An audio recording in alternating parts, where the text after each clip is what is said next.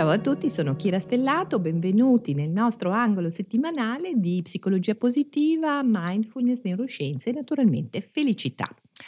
Oggi rispondo a una richiesta di un'ascoltatrice, di una gentilissima ascoltatrice. Sapete che vi chiedo sempre, eh, lo chiedo anche oggi, se avete qualche argomento che vi tocca particolarmente, che vi sta a cuore o semplicemente un problema che state affrontando in questo momento, scrivetemi e ne parleremo insieme.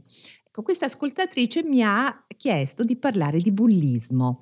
Eh, il bullismo è un tema che non ho ancora affrontato nei blog, ma l'ho affrontato parecchie volte nella, nella mia vita professionale con delle formazioni anche nelle scuole. È, un, è un, diciamo un problema molto sentito, fa parte della sofferenza della nostra società, è un fenomeno sempre più presente nella vita di tutti i giorni, non solamente nella vita reale, ma anche in quella virtuale.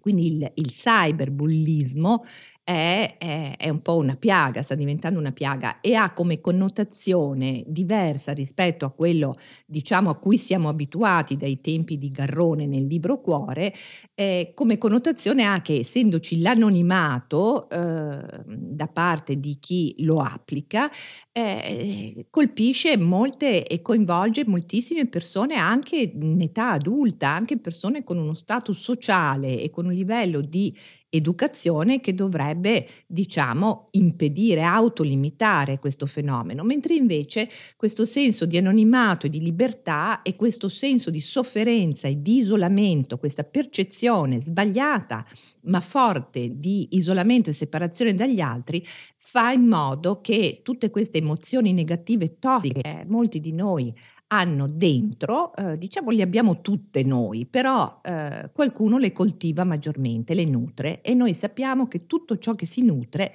cresce e diventa grande.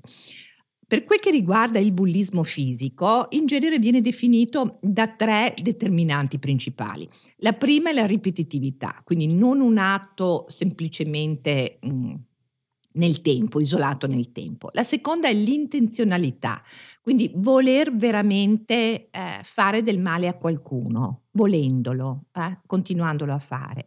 E la simmetria nel rapporto, c'è sempre qualcuno che è più forte. Eh, magari da un punto di vista fisico o magari perché ha l'appoggio di un gruppo e qualcuno che è in uno stato di maggiore eh, fragilità. Quindi questi, questi sono tre, i tre elementi fondamentali. È chiaro che poi invece nel cyberbullismo troviamo anche l'anonimato, quindi mentre l'anonimato non c'è nel bullismo fisico, nel cyberbullismo eh, eh, si ha un superamento dei limiti spazio-temporali, eh, una grandissima velocità di comunicazione purtroppo e, e, e, il fatto che non si sia fisicamente vicini e tra l'altro molto spesso neanche non si sappia di chi stiamo parlando. Diciamo che il bullismo, così come la violenza di cui è satura la nostra società, fa parte di una deriva culturale della quale facciamo tutti parte. Non possiamo tirarci fuori. Se vogliamo risolvere questi grossi problemi della nostra società, non possiamo identificare da una parte i buoni e da una parte i cattivi, perché non, non, non c'è una separazione così netta.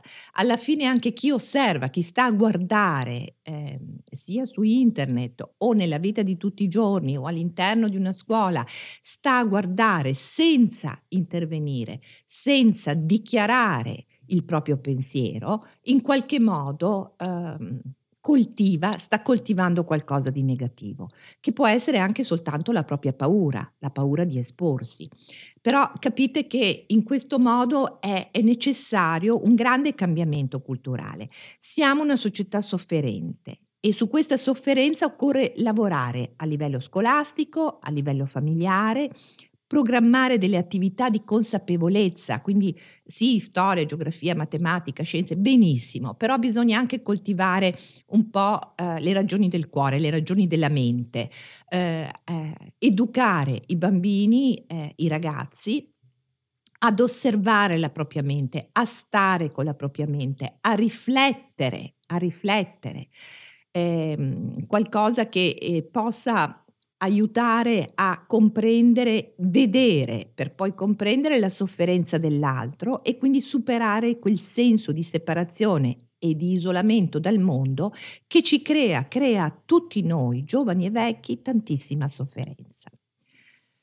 Cosa significa? Significa imparare che eh, la responsabilità, come dicevo prima, è diretta ma anche indiretta, perché assistere passivamente a un atto di bullismo, magari ridacchiando, eh, sia eh, in rete e sia invece nella realtà quotidiana, significa esprimersi a favore di quell'azione. Questo deve essere reso molto chiaro, eh? non, non, esiste un, un atteggiamento alla Ponzio Pilato, me ne lavo le mani, faccio finta di non vedere, guardo dall'altra parte.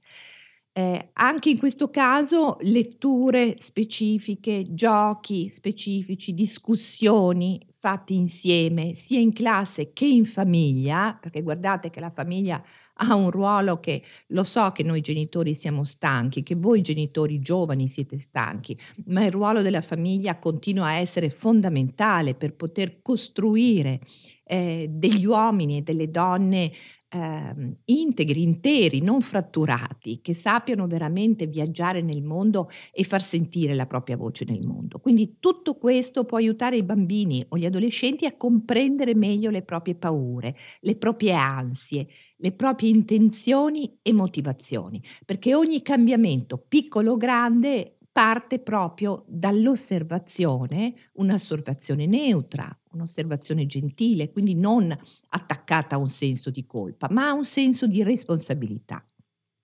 In questo modo il bullo, piccolo o grande che sia, viene visto per quello che è, un essere sofferente e la vittima del bullo può riconoscere a se stessa non il ruolo di vittima, ma il ruolo eh, di essere umano eh, presente alla vita, presente anche alle sue paure, ma sicuramente con degli strumenti eh, sempre più importanti per poter vivere, strumenti fatti anche di gentilezza, fatti anche di compassione, ma anche di risolutezza eh, anche di saggezza che le possano aiutare a vivere attraverso tutte le onde della vita e aiutare gli altri a farlo.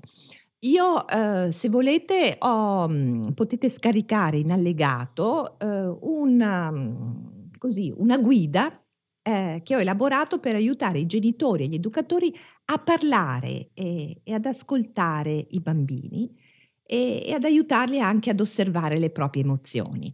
Eh, è una serie di domande, di riflessioni, eh, portatela, prendetela come base perché sicuramente la discussione è importante e ripeto, la discussione non è su chi è buono e chi è cattivo, chi è giusto e chi è sbagliato.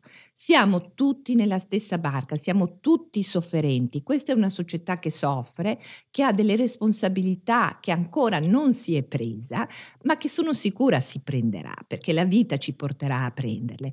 Quindi quindi ehm, lavorare insieme sulle nostre fragilità, sulle nostre paure, ci aiuterà sicuramente non solamente a, a risolvere queste nostre fragilità e paure, ma anche ad aiutare gli altri a farlo. È tutto per oggi. Continuate a mandarmi vostri, le vostre domande, le vostre riflessioni, i vostri commenti anche su questo tema, che è un tema delicatissimo.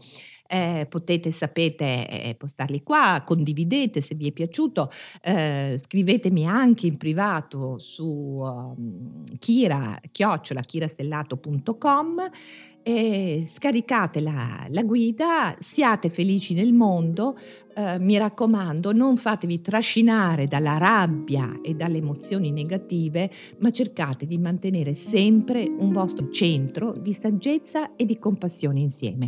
Buona vita tutti, ciao!